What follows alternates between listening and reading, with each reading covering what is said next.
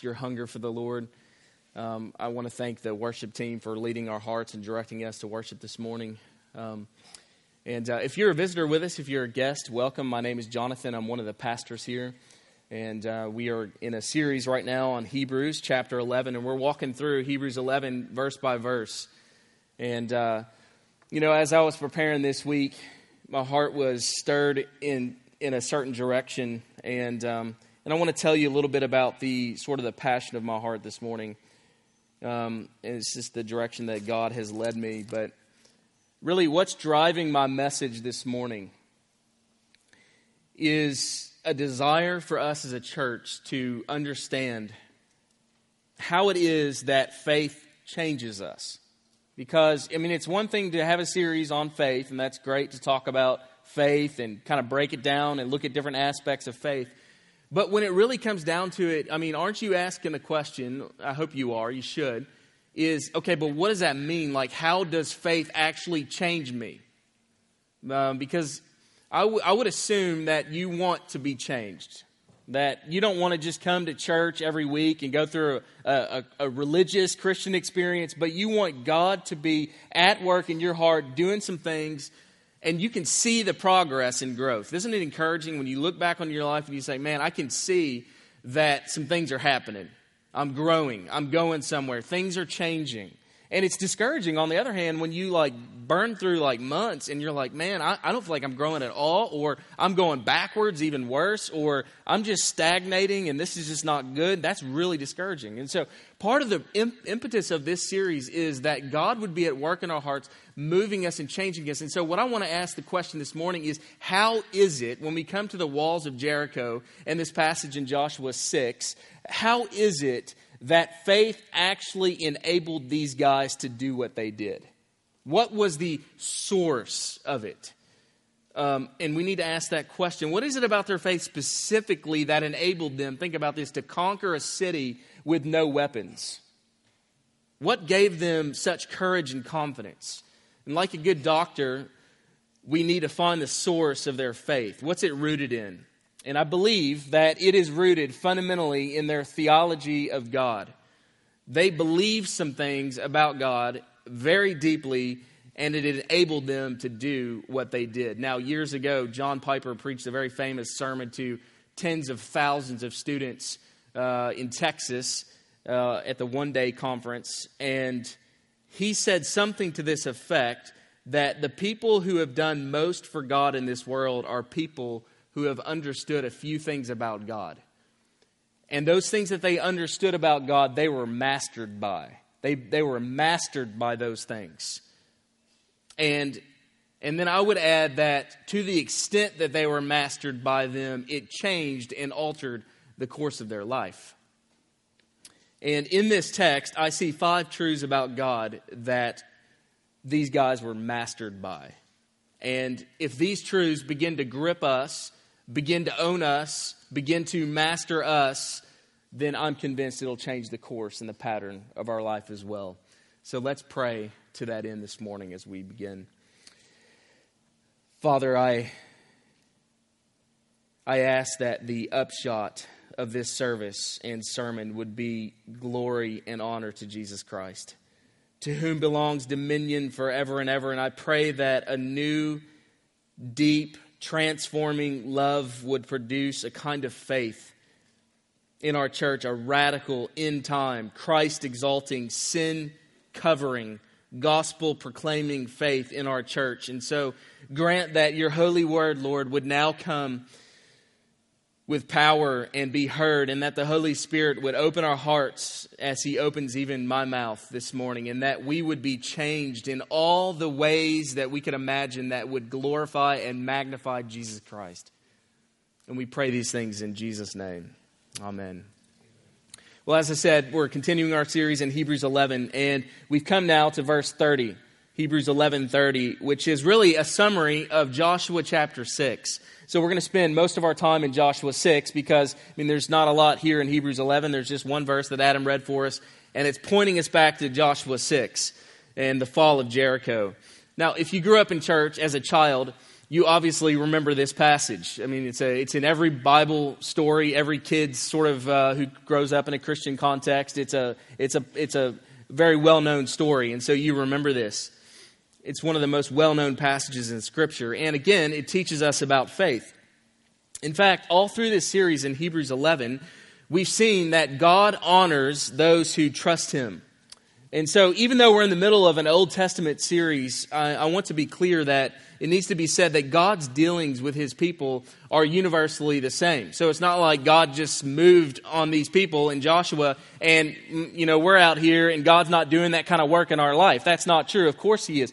He's moving in the same way. It's just a different context. We're different people living in a different time and living in a different country. But God's works with his people are the same. The life of faith is always filled with obstacles. In fact, if you think about it, there's always reasons for us not to believe.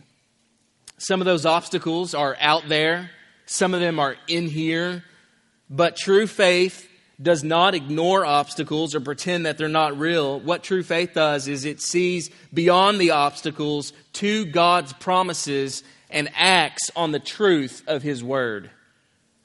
And that's what faith does. It's why we're called to walk by faith and not by sight.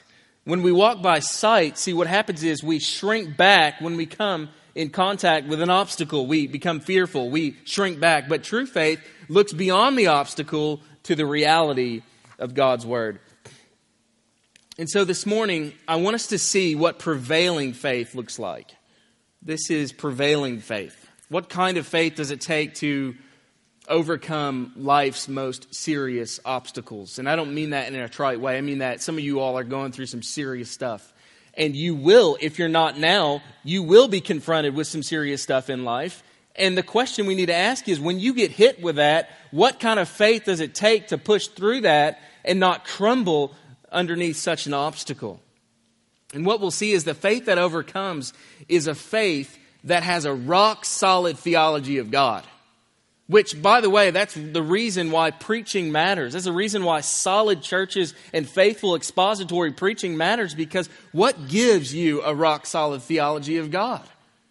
And that's what we're trying to do. We're trying to, we're trying to, in our own churches, is by God's grace and through His help, is to give you all a strong, rock solid theology so that when suffering comes, that you are able to stand on the rock. So let me give you some background here of Joshua 6. If you're not already there, turn to Joshua 6. Uh, the people of Israel now are really on the edge of the promised land. God had promised this land to them, but Israel quickly realizes that the land is not empty. Uh, it's filled actually with vengeful, uh, militant, tyrant nations. So Israel's not really given a welcome party when they begin to come into the land. Instead, they're facing uh, a, a huge challenge in front of them unthinkable opposition, which means that really they can't move further into the land until they get past Jericho. They must first get past this large city. Now, the walls of this city were so thick that they say, scholars say that houses were actually built in these, in these walls. I mean, uh, archaeologists have sort of argued that perhaps these walls were 12 feet thick, maybe 18 feet high. So we're talking about massive fortress here. And this is one of the oldest cities in the world, Jericho is. It is located near the Jordan River. It's what we know today as the West Bank of Israel. And uh, in Deuteronomy chapter 34, uh, it's given the nickname of the city of palm trees because there was a great water source that surrounded the city and actually is very fertile ground, and there are palm trees everywhere in Jericho. It's a beautiful place.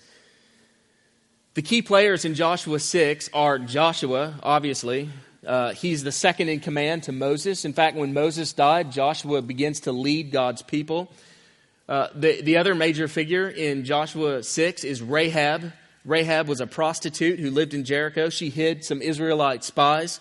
And then the priests are other major characters in this. The priests are called to carry the Ark of the Covenant around the city when they march around the city. And the priests have a prominent role. And obviously, the Lord plays the dominant role in Joshua 6. The Lord is called the commander of the Lord's army in chapter 5, verse 13. Now, use your imagination for a moment, okay? This group of former slaves, they've come out of the Exodus. Now, they've been 40 years in the, in the wilderness. There's actually 40 years between the Red Sea crossing and Jericho. So 40 years have passed between Hebrews 11:29 and Hebrews 11:30. And these, this group of former slaves has no ability whatsoever to bring down the walls of Jericho. They have no weapons. They, they're not accustomed or acquainted with siege warfare. They have no idea what they're going to do. They just show up and they just know they have to go in, and they've got this massive thing in front of them. So it would go against all conventional wisdom for them to try to attempt to take this city. But they do. They try to overtake it by faith. No weapons, just faith in God. And really, mean, that's the point of this text. In it, we see the power of faith. The fact that faith makes obstacles nothing. Now, as we, as we think about this, Israel's history is a story of God's remarkable grace, and it's mixed with imperfect faith. And I, am encouraged by that because it's encouraging to know that God is not looking for great faith so much as he's looking for genuine faith.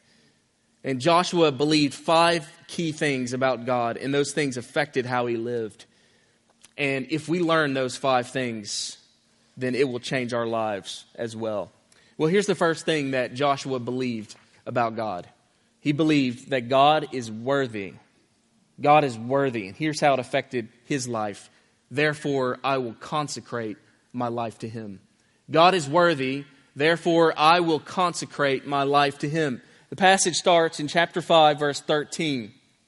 Let's read that together. It says this Now, when Joshua was near Jericho, he looked up and he saw a man standing in front of him with a drawn sword in his hand. Joshua went up to him and asked, Are you for us or for our enemies? Neither, he replied, but as the commander of the army of the Lord I have now come. Then Joshua fell face down to the ground in reverence and asked him, What message does my Lord have for his servant? The commander of the Lord's army replied, Take off your sandals, for the place where you are standing is holy. And Joshua did so. So, see, before we even get into the battle, before the battle even starts, Joshua dedicates himself to God. He worships. And I want you to notice several phrases here. The first is found in verse 13. We read there in verse 13 that when Joshua was by Jericho, he lifted up his eyes and looked. All right? Now think about that expression. At this point, Joshua was probably on the outskirts of the city looking around, trying to evaluate okay, how are we going to do this? How are we going to walk into the city and do anything? How, what, what are we going to do? He's thinking probably tactically, he's thinking strategically. What are we going to do? And as he's in this, trying to determine how to, the best way to conquer this city, it's obvious to him that he doesn't have the power. He doesn't have the expertise. They don't have the equipment. They don't have the artillery. They don't have the weapons of warfare.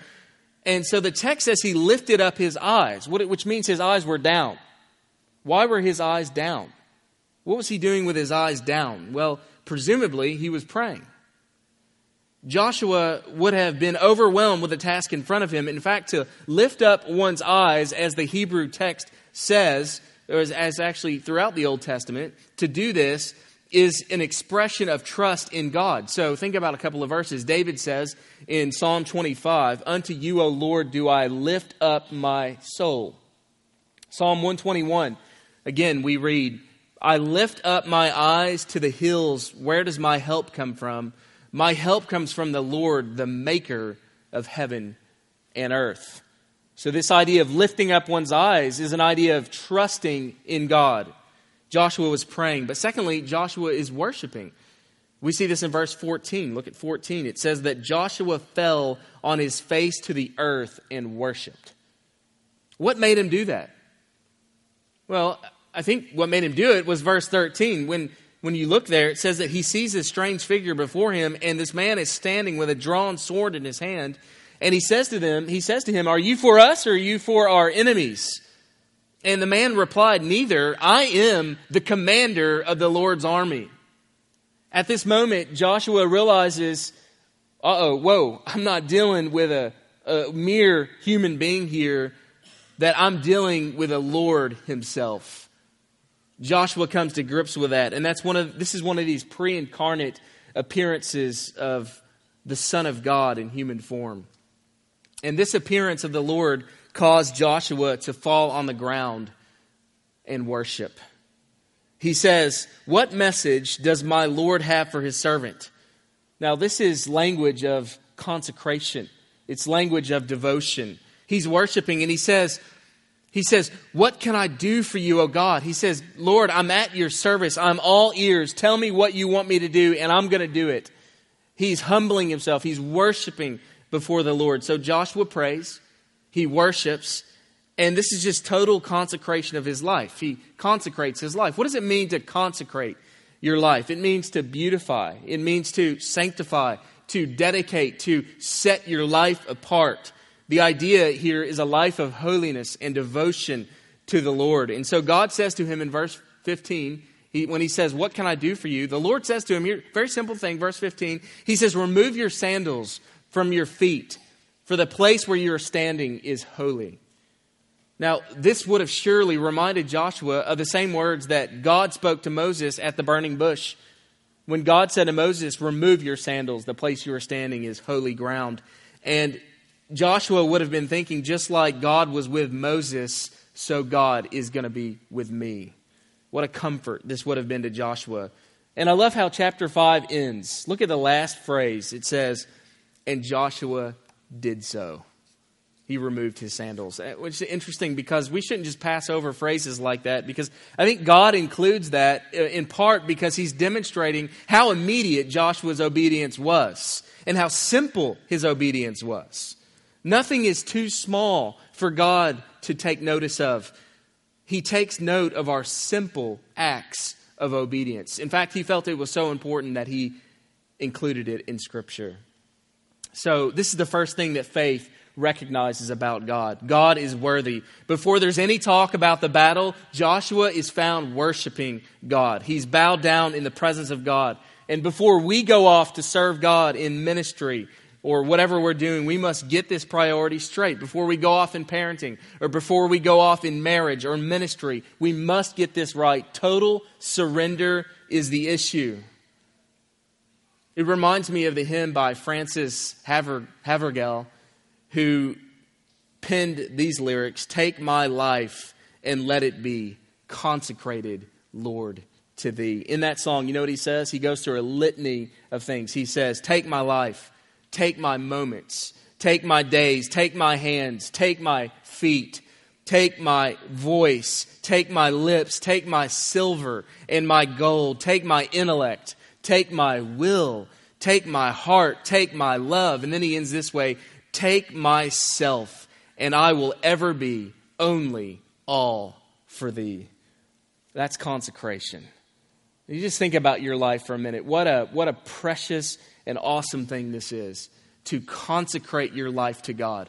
And I'm praying for our church. I'm praying for myself that we will move in this direction of total consecration to the Lord, of completely saying, I mean, maybe there's some things that you're holding on to this morning, some things that for the last several weeks or months you've just been gripping onto, and you're not, you're not willing to let it go. And God's saying, Look, I want all of you. I don't want part of you. I want all of you. I want your whole heart. I want your whole soul. I want everything that is inside of you. I want your life.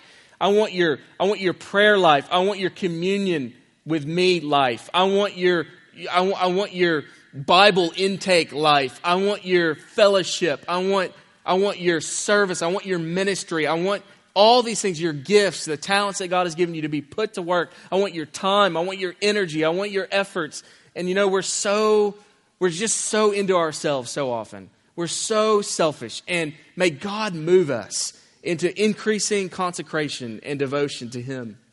It's what Joshua did, and it's what all of us should do. Think about this the surrender of Joshua comes before the surrender of Jericho. There's no surrender of Jericho until Joshua is first surrendered. Or how about Jonah? The subduing of Jonah comes before the revival in Nineveh. This is a principle. Something has to happen inside us before God moves. And that's always true in the Christian life. The one who lies in the place of worship is the one that the Lord uses. Maybe you're saying, man, I just feel like God doesn't use me. I feel like my life's a waste. I feel so unproductive. I feel so unfruitful in the Christian life. And I would, I would remind you this morning that part of that might be because you have not devoted your heart to the Lord. There's not been this surrender, this whole souled surrender and, and, and break down. God has got to break us down before He begins to move, uh, move in us and use us. So, breakdown, I mean, that's an important feature. Just, God, break me down. Get me outside of myself and my flesh and, and change me, oh God. Make me new. Break me and rearrange me and use me for your glory. So that's the first thing we see about Joshua it's consecration, it's devotion, it's worship. Well, the second truth Joshua believed about God is this God is with me, therefore I will be confident. God is with me, therefore I'll be confident. This is the first thing that he remembered, probably, when God told him when he was appointed leader over Israel, Joshua 1 9. What did God say to him? He said, This be strong and courageous. Do not be afraid. Do not be discouraged, for the Lord your God will be with you wherever you go. He'll be with you wherever you go. Surely Joshua would have remembered this. The second thing we see in this chapter is the language of the Ark of the Covenant. If you just scan through chapter 6, you'll see that this Ark of the Covenant, which was symbolic of God's presence, that God tells Joshua to have the priest take up the Ark of the Covenant and walk around the city with it. And it was following them which was an indication that God's presence and his power is with them and he's following God's people. And he says, Take it and walk it around the city. You know, the phrase Ark of the Covenant appears nine times here in 27 verses. It's very prominent in this chapter. And it's very symbolic eh, of God in the fact that he is present with his people. But there's more. All right? This is the idea. God is with me, therefore I'll be confident. There's so much of this here. Look at verse 2. The Lord makes a promise to Joshua. He says, I have delivered Jericho into your hands, along with its kings and its fighting men. So he gives Joshua assurance of victory before the thing even starts. In other words, not only am I with you, not only is the Ark of the Covenant following you, not only have I made a promise to you in Joshua 1 9 to be courageous and strong, but I'm going to tell you up front that you're already going to win this battle. So the victory is over, you've already won. And finally, in verse 27, I mean, if we're just adding bricks on top of bricks here, piling up the evidence, the Lord, said, it says, we read, the Lord was with Joshua. So this is the confidence that he had. God is with me. Therefore, I will be confident. Now, was he afraid? I'm, I'm sure he was. I mean, wouldn't you? This is a part of being a human being the face of an obstacle like this. I'm sure he was afraid, but he remembered this fundamental truth that God is with me. And there's a lesson in that for us. And it's this the way to overcome fear in the face of an obstacle is to focus on God and not the circumstances. And it's so easy, isn't it, to get hung up on the circumstances? Like, how am I going to get through this? Like, I'm looking at the checkbook, I'm seeing the finances, I don't know how this is going to happen. And God's saying, look, stop, get away from that. Look at me. Keep your face on me. Turn your eyes to me. Keep focused on me. And as we meditate on the Lord and see His works, every challenge becomes surmountable in the presence of a holy and all powerful God.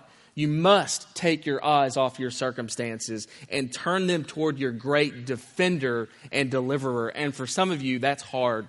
It's really hard to do because you have years, years and years of habitual sort of looking at your circumstances, staring them in the face, being afraid of those things, and not being able to move forward. You're crippled by that. And uh, for others of you, maybe it's a little bit easier to look at God. But for all of us, we have got to learn that discipline. And so when Israel crossed the Jordan River, they burned all the boats and bridges behind them. In other words, they were moving forward. They were going forward. They were moving ahead because they knew God was with them. And when the Lord appeared before Joshua and he said to them, I'm the commander of the Lord's army, here's another thing. Here's another brick. He says, Now I have come, which means you don't know how to take this city, but listen, I'm the commander of the Lord's army and I'm here now. So you don't have anything to worry about. Not only is the victory won, but I'm leading this charge and I'm in the front. You all get behind me and we're going to win this thing. All the confidence. Think about this. Is just oozing up in Joshua because of all this truth that he's hearing about God. God was with him. He's saying, Joshua, I'm the one who will bear this responsibility. And what a word of comfort that should be to us because it ought to take the fear out of serving God. Some of us are afraid to serve God or step out into, into, into new vistas because we're afraid of what the challenge might be. Like, I can't do that. I can't make that sacrifice. If I move my family to the Horn of Africa, like, we might die. We might get Ebola. We might get sick. Something might happen. I can't do that. And, and, and this should take all that off of us because what God is essentially saying to us is that, of course, there'll be some stress and strain, but ultimately, this is not for us to bear. There's a certain kind of strain that God knows we ought to be released from because the ultimate responsibility rests with God and not us. The victory rests with Him, and Joshua meets the Lord and the Lord says to him, Joshua, I have a jealous regard for my own name and my own cause. And as the captain of the Lord's army, I will see to it that the work is done. And we should have confidence because we have, think about this, all the resources of heaven and earth at our disposal. The sovereign God of the universe, with all of his weight and all of his glory and all of his power, is saying, I am with you. So we have all the resources at our disposal. And that's why Paul says in 1 Corinthians 15 57, thanks be to God who gives us the victory. In spiritual terms, that means that we don't move toward victory, we move from a position of victory. And you think about that. That's exactly the principle that's taught. God tells Joshua the battle is already won. And Joshua just needs to move from that position of victory into full triumph. And, and that's such an encouragement. God is with me. I will be confident. Now, that's true for us. We have been saved. We've been washed. We've been reconciled to God. There's nothing else that can harm us. I mean, man can kill us. Man can, can, can kill the body. But God, no, no man can take your relationship with Christ away. You're saved. You're redeemed. You're reconciled. You're forgiven. And so the victory and the battle has ultimately been won. We've just got to get through this life. So Joshua is filled with this courage. That's the third thing he knows. That's the second thing he knows about God. God is with me, therefore I'll be confident. Third, God is reliable. Therefore, I will trust his ways.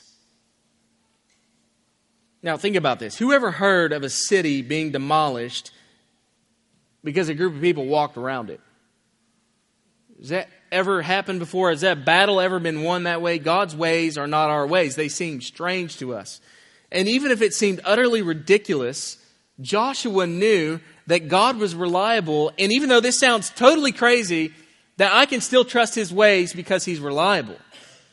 So God gives him these crazy instructions. Verse 3 I mean, they get to the city, and God's like, all right, here's the deal. I want you to march around the city, and I want you to put the priest out in front, and I want them to blow, I want you guys to blow some horns. And then I want you to march around the city once each day for six days. And then on the seventh day, I want you to go around the city seven times. And then I want you to blow those ram's horns and shout as loud as you can. And I, I bet that was kind of an interesting moment when they heard those instructions. It was kind of something like, so what, come again. What did you say? What are we supposed to do? Yeah, you're supposed to walk around the city and, and you're going to go around it. And then on the last day, you're going to, and these guys are like, hey, Joshua, like, when's this going to be over? They're like three days into this thing. Can we stop this now? When is this going to stop? And Joshua's like, no, we're not done yet. We're going to go around tomorrow. We're going to go around seven times. And they're like, oh, great. So are they going to be throwing rocks over the wall again at us? And and what exactly is going to happen here and, and, and man and, and so when is this going to be over? And they're going to be laughing at us again and joshua's like listen don't worry don't worry. We're going to blow our trumpets and then shout real loud and the walls are going to fall down. Now this requires faith not only from joshua's standpoint but from the people to follow this guy and sometimes here's the reality is that some of the, the, the commands that god gives us seem absolutely ludicrous. They seem crazy.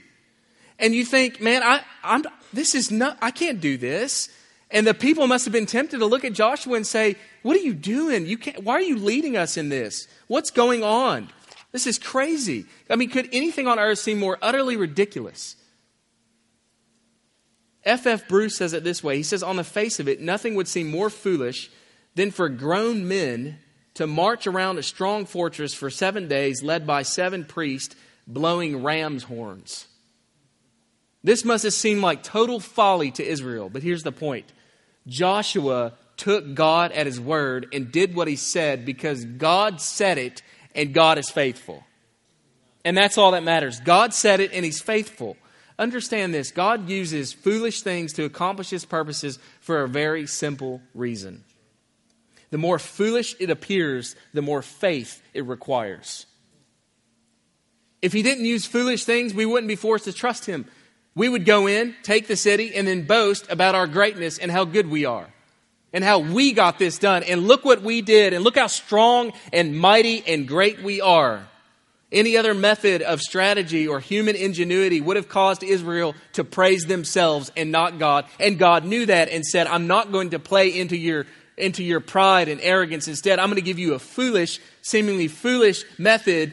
And then you're going to have to totally rely on me. And then I'm going to prove I did it and not you. And then you will give me the praise and glory. It's really a testimony to Israel's sin and their pride. And so, this is what God does God uses the foolish things of this world to shame the wise. The foolishness of the cross is wiser than the wisdom of men, and the weakness of the cross stronger than the strength of men. And here, for a moment, God is showing his people that this is the fundamental principle of how the kingdom of God advances. And Paul says, We are able, Paul says, to pull down strongholds in this world because our weapons are mighty through God. What are our weapons that are mighty through God? Here they are here, here are the weapons. Our humble Christian testimony, our weak and broken faith, our efforts to get up in the morning and go to a quiet place and commune with God to talk to an invisible God and plead with Him to advance His cause in the world. A group of people go and they get into a room and they begin praying for a, for a missionary in a third world country. And they're praying and laboring over that missionary, and God moves and something powerful happens. Because a group of people in faith gathered together and talked to an invisible God that they could not see. And the hand of, that controls the earth and the world is moved. These are the weapons that pull down strongholds. Prayer is the essence of that. But hear me this morning God delights to use broken and busted up people like you and me as long as we trust Him. I'm sure the world looks at us and says, Well, I mean, how foolish it is to gather together, a group of people to gather together in a room at a church and pray to an invisible God. And yet, this is how the kingdom advances. It pulls down strongholds. And when we pray, and when we gather together, and when we trust God, and when we go after Him by faith, we do that, and the opposition is crushed. Demonic realm, the whole thing is just is threatened when we gather together and we pray and we seek God. God asks us to believe His word and act upon it no matter how we feel because God promises a good result. You mean you just want me to blow this trumpet? Yeah. You mean you mean you want me to walk around, you know, and, and just and and not talk for yeah. I want you to pray. You you're kidding me, right? No. This is God's ways. Listen, God wants to get us to a place where we trust Him. When those walls fell down, it's not like one of the trumpet players was like, Man, I really played great today. That was awesome. And it was because of my great uh, sort of horn skills that the walls came down. That's ludicrous. Nobody would have said that. They knew for a fact it was God. God allows circumstances to unfold in such a way that no man can boast. Now, I don't know what the situation is in your life that you're facing right now, but I want to encourage you with this truth is that faith makes obstacles nothing. Do you believe that? Faith makes obstacles nothing. God responds to you at the point of your greatest need by faith. And what battle currently rages before you that can only be won by faith? Is that a fair question to ask? What battle currently rages before you that can only be won by faith. That's what I'm talking about. What's going on in your life right now? Life may be a mess. You may be at a place where you just say, you know, nothing is going well except this one thing. And here's the one thing that God has said some things to me. And I'm going to trust Him. And I'm going to keep my eyes on Him and focus on Him. And how quickly do we, like Peter, begin to sink when we take our eyes off of God? How quickly do we get discouraged and depressed and we get into this, oh, woe is me attitude and mentality, and look at my situation, and it's so bad, and everything's coming apart, and I don't have any friends, and life is so hard, and everything's such a bad thing, and how desperate has it all become. Wait, wait, wait, wait. That's not from faith, friends. That's not from faith. You know what that is? You ever anybody ever read Winnie the Pooh? That's that's Eeyore. Eeyore, Eeyore was like, oh, oh. Listen, friends, listen. That is not a person of faith. God is looking for people who will trust Him and believe what He says. So, what's the battle that's currently raging before you that can only one, be won by faith? Let me just throw out some obvious battles marriage, family, children, integrity, purity, finances, health. How about some less obvious battles? My witness at work, God's calling on my life in ministry, willingness to step out into something difficult, a decision that you know you need to make and you haven't had the guts to make it yet. Maybe you've been spinning your wheels and God is calling you this morning, hey, step up, step up by faith. Let's make some decisions today. Let's do something different in our life. This isn't working, right? One guy said the definition of insanity is doing things the same way over and over and expecting a different result. It's not working. So God is calling us this morning, some of us, step up by faith. Let's move out into something different. Let's trust Him. Let's make a hard decision. Let's do what's hard for the marriage or for parenting or for the, for the kids or for our finances, but let's trust God and let's move forward. So that's the third thing that Joshua realized about God. God is reliable. Therefore, I can trust his ways. They may seem crazy, but I can trust his ways. Fourth, God is watching. Therefore, I will obey him. God is watching. Therefore, I will obey him. Now, there's not a lot that needs to be said here, except that if you just scan through verses 8 through 19, what, what you see there is that it's just proof that Joshua did exactly what God asked him to do. So, this is the obedience section. He obeyed God fully. In fact, verse 12 says that Joshua rose early in the morning. He wasn't dinking around. God told him, Get up, get the priests together, walk around the city. And Joshua gets up at the crack of dawn and he gets going. Immediate obedience to God. He didn't cut any corners, he didn't make any excuses. He just did what God said. We're talking about right here unquestioned, continued obedience no matter what. And as I said earlier, the commands of God may appear strange to us, but that doesn't matter. What matters is this is the obedience of faith that God requires. He just wants us to obey him. Doesn't matter how silly it looks, doesn't matter how foolish it looks, just obey him. Imagine the patience that this must have required. The walls didn't fall the first day, second day, third, or even fourth day, or fifth day. It wasn't until they walked around the city 13 times that the power of God was displayed it was a test of their patience, it was a test of their faith. Would they really believe God? Psalm 37 7 says, Rest in the Lord and wait patiently for Him. How often do we fail at this? I mean, how quickly are we discouraged if our Jericho does not fall once or twice around, or the first or second time around? But Jesus says we should always pray and not lose heart. Luke 18. So we learn a lesson from all of this. And the lesson that we can draw is this is that before we serve Jesus fruitfully, we must learn what it means to submit to him absolutely. Absolute, total trust and commitment and surrender to God. Obedience in every way. You do that. You do that. You take care of the things you know to take care of. You are faithful to him, and he will use you. Here's the question Are you unreservedly following Jesus Christ? Are you? Could you stand up right now and say without a blush of embarrassment that despite all my faults and failures, you know what? I am unreservedly for Jesus Christ, and I will bow willingly before his command. God is watching. I will obey him. And finally, God is able. Therefore, I will live with expectation. God is able. Notice verse 20. So the people shouted, and the trumpets and the trumpets were blown, and as soon as the people heard the sound of the trumpet, the people shouted with a great shout, and the wall fell down flat. Two things in that verse that we're told about. Twice it says the people shouted. And then it says the second time they shouted with a great shout. During all these laps around the city, they were instructed to remain silent. They were not to talk. They weren't to look at each other. They were to go around the city in total silence. The horns were to be blown. But then when they get to this last moment, finally, finally, they're allowed to shout. It's like the anticipation is growing. It's like the six days go by. And finally, the seventh day comes, and they have this moment where they're allowed to open their mouth for the first time, and they absolutely unload. They shout.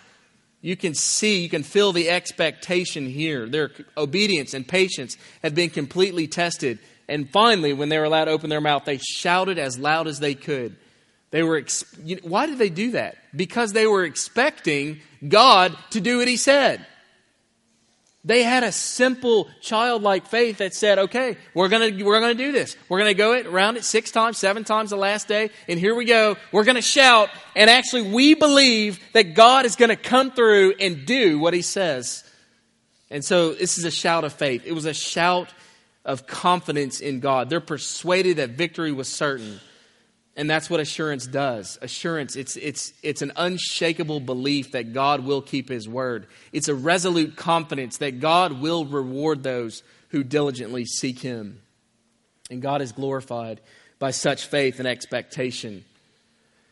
And because God is able, there is an edginess to our faith.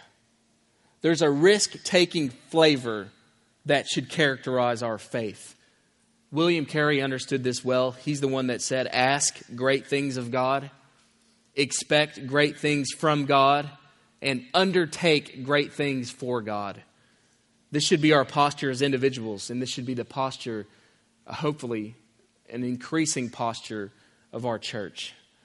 Now, I'm praying, I've been praying this way this week. I've been praying throughout this whole series for a renewed expectation at our church, that we must believe that God will reward that kind of faith. Is the vision that we love around here? Think about this from this vision that we cherish around here of a holy, sovereign, free, and gracious God. Let me ask you a question. Is that vision worthy of all of our might? Is it? To, to, to proclaim, to herald a sovereign, free, and gracious God, is that worthy of all of our might? If it is, then are we committed to instilling that in each other?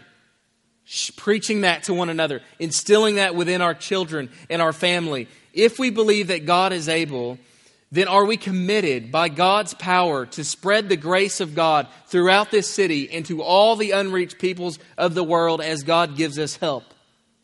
Are we committed to that? Because here's the issue is that if we are, then we will live with expectation because we will know that God is able. Let's live with expectation as a church. Let's expect God to move. Let's expect Him to do some things. Let's expect things not to just be the same old status quo. You know, I get up, I go through the same routine, we go through the same grind every week, but we begin to move. Can our church, can we move by faith and step out into some things that are hard and difficult and require some sacrifice because we actually believe, we have the audacity to believe that God is able. He's able. Not only is he able, he wants to see that happen. He wants to move. It's for his glory, it's for his kingdom. It's not for us, it's not for our praise. It's for the expansion of his name and his glory and his kingdom. And we go and we trust him for that. And we, we create, we, we're creative. We come up with ideas. What can we do to bring more glory and honor to his name? And we step out on faith. So, those are five truths about God that Joshua held on to. And if they begin to master you, it will also change the course of your life. Here they are again God is worthy. I will consecrate myself to him. God is with me. I will be confident. God is reliable. I can trust his ways. God is watching. I will obey him, and God is able. I will live with expectation. So let me close with a couple of takeaways. First, if you're, if you're here this morning and you're not a Christian, um, first thing I want to say to you is that God can and will save you. Faith is the great equalizer. It doesn't matter who you are, it doesn't matter what you've done, and, and I mean that with full sincerity of heart. It doesn't matter what you've done. That your acceptance with God is not on the basis of your goodness, it's not on the basis of your morality, it's not on the basis of your performance or, or your effort. God's acceptance with you of you is based exclusively on his blood and righteousness. It's exclusively based on Christ. And to trust him by faith is to be forgiven. And that's not only for great men like Joshua, but as we'll see next week, it's for Canaanite prostitutes like Rahab. God's grace is for you. Some people think they can never be saved. They think they're too bad. And, and, and, and if that's you, if you think, man, I'm just too bad, God will never reach down and save me, I just want to say this to you is that don't be so arrogant about your sin.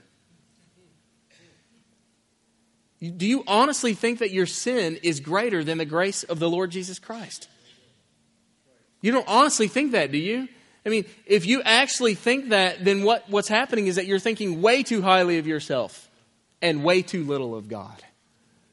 True faith will not let the size of your sin be an obstacle because what faith sees is that the mountain of sin is great, but the mountain of the mount of crucifixion where Jesus died is greater.